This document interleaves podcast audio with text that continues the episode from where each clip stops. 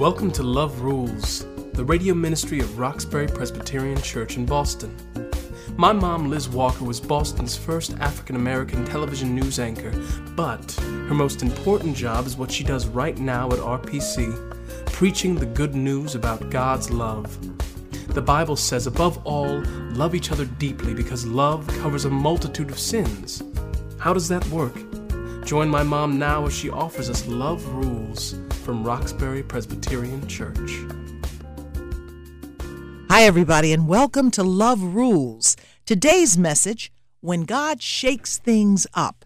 And our text is from Acts, the 16th chapter, the 22nd through the 34th verses. Now, this is a rather long scripture, but I think it's a good story, so let's listen. Once, when we were going to the place of prayer, we were met by a female slave who had a spirit by which she predicted the future. She earned a great deal of money for her owners by fortune telling. She followed Paul and the rest of us, shouting, These men are servants of the Most High God, who are telling you the way to be saved.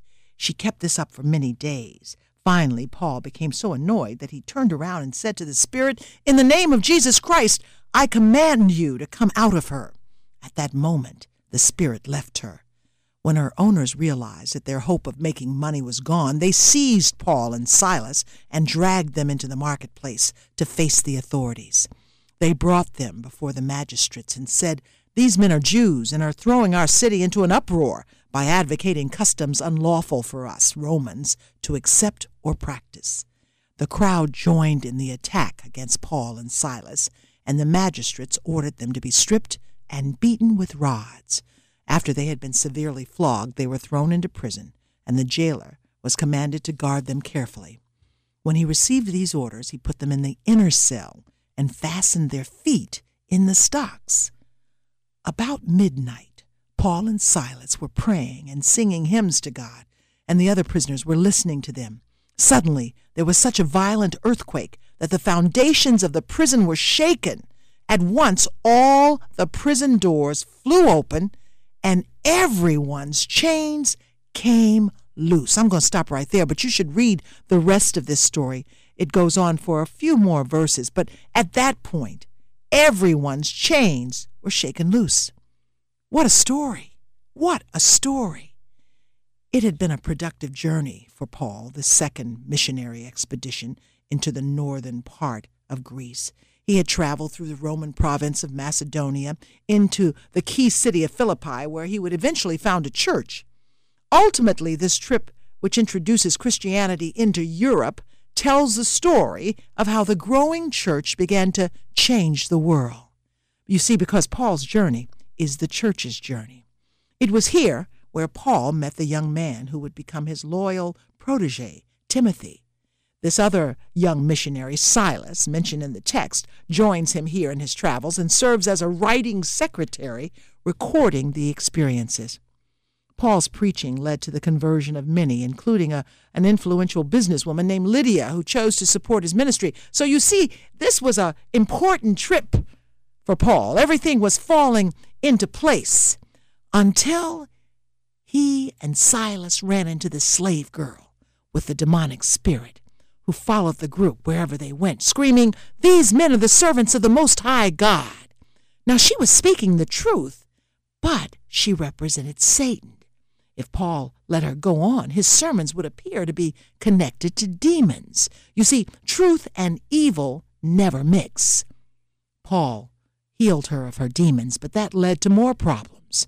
It made her owners mad because they could no longer make money off this woman. So they had Paul and Silas thrown into prison. And what had been a productive journey now seemed to turn problematic. What had been a good day now seemed to turn bad.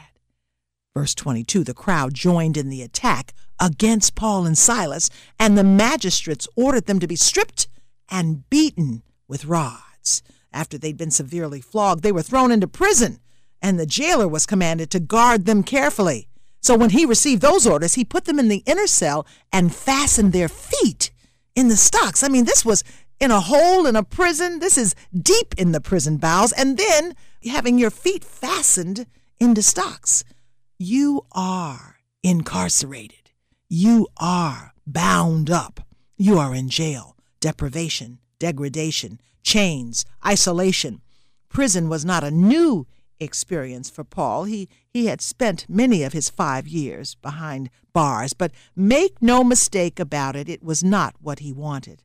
This was a part of the struggle that came with building the church, part of the sacrifice that came with following Christ. But instead of complaining and crying through the night, like some of us might have done, Paul focused on what he was called to do. About midnight, Paul and Silas were praying and singing. The other prisoners were listening to them. They were worshiping, and that's when something extraordinary happened. An earthquake hit, a violent earthquake, and the foundations of the prison were shaken. Now, I don't know about you, but I've actually been in an earthquake, and this is an unforgettable experience. Imagine what's happening here. The earthquake is the point in the story that bears close examination. You see, because in the structure of this plot, this is the turning point. This is the point when God steps in. So, just for a few minutes, I want to examine this point when God shakes things up. I am so thankful you've joined us today. Remember, Love Rules is totally listener supported. Won't you make a donation right now to keep this program on the air? Log on to roxburypresbyterianchurch.org and click on Giving. That's roxburypresbyterianchurch.org. Click on Giving. Thank you. God bless you.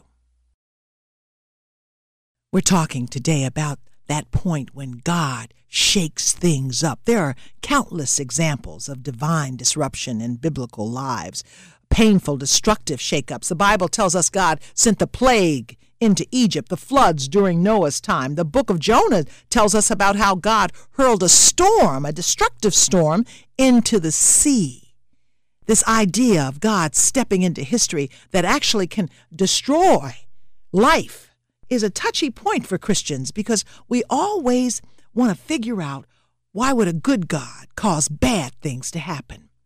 Uh, there is always a struggle in this journey. But I think struggling with the text is part of the journey.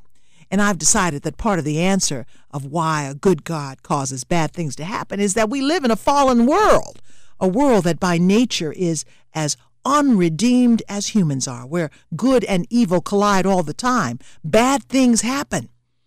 But how does that square with a loving God? A God that Paul assures us is sovereign. Well, I believe that God is in control. I think there's absolutely nothing that happens in the universe that is outside of God's authority. And, and Paul wrote this too. God created all things and holds all things together, both visible and invisible. God can do exceedingly more than we can ask or imagine. So, why does God shake things up?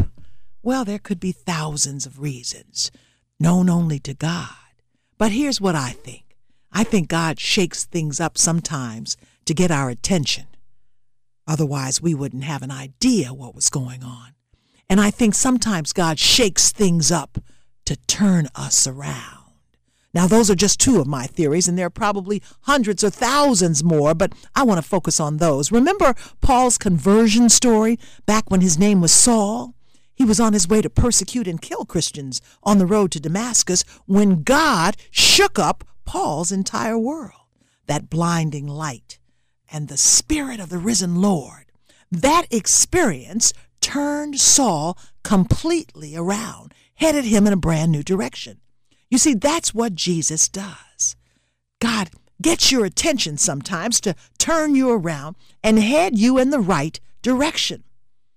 That means there are things, though, that you have to do. Saul becomes Paul, and now his life has changed, but now it's on Paul to be open to the living Spirit of God. You see, once God turns your life around, you are now to grow in your relationship with God. And Paul believed that that took some discipline. That that wasn't just random. That wasn't just helter skelter. That God did most of the work, but there was something that Paul had to do. As Corinthians, 2 Corinthians 9:27, run the race and discipline your body. Philippians 3:14, press on toward the goal to win the goal of the prize of the high calling of Christ. Paul was always about the discipline of his faith. He was always about growing spiritually. Again, God does most of that through the Holy Spirit, but we have to be open to growth. This is never a plateaued faith. So, how is that growth, Reverend Liz? What do we do? Well, we stay in fellowship, we go to church, we study the Word. And the most important thing I want to tell you about this morning, today, is to pray. You got to pray. You got to keep on praying. That's what Paul was doing that night in prison with Silas. They were worshiping Christ, they were singing hymns, and they were praying. Now, if you know anything about the life and ministry of Paul, you know he didn't just pray when he got in trouble. Paul made prayer a lifestyle, it consumed him. He wrote to all the churches, I keep you in my prayers. He reminded the Philippians, Don't be anxious, but in everything, by prayer and petition with thanksgiving, present your request to God. Prayer is an imperative because it speaks to our total dependence on God. Prayer can change things. Some people says it only changes people, but I believe prayer can change everything.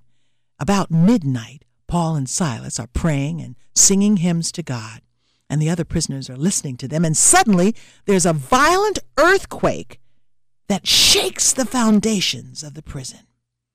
It's important to note that God's earthquake struck that prison at midnight. You see, midnight in the world's context is a time of darkness and blindness, not necessarily a time of productivity. Even in this 24 7 technologically sound world, midnight is still the dark side, but in context of God's timing, midnight is different. It's not only the moment when one day ends and another begins, it's a turning point when a situation, a dilemma, a circumstance can completely change. Midnight, the second watch in the Bible, is often that point, that instance when darkness and hope intersect, when chaos can turn to creativity, when a night's weeping can turn to morning joy. But it all happens after a shake up. So, my message for you this morning is that God can shake things up in your life, and you might be lost for just a moment. You might be confused and you don't know which way is up, but just hold on to God and, and pray and worship God because this earthquake struck the prison and all the prison doors opened and everybody's chains came loose. When God shakes things up, what may seem like the end can be a new beginning. Thanks for joining me. Be blessed. Thank you for tuning in. Roxbury Presbyterian Church is located at 328 Warren Street, right in the heart of Roxbury. Come worship with us on Sundays at 11 a.m. This is a listener supported program. We invite you to partner with us and learn the many ways that love rules. Visit us on our website, roxburypresbyterianchurch.org, or call us at 617 445 2116.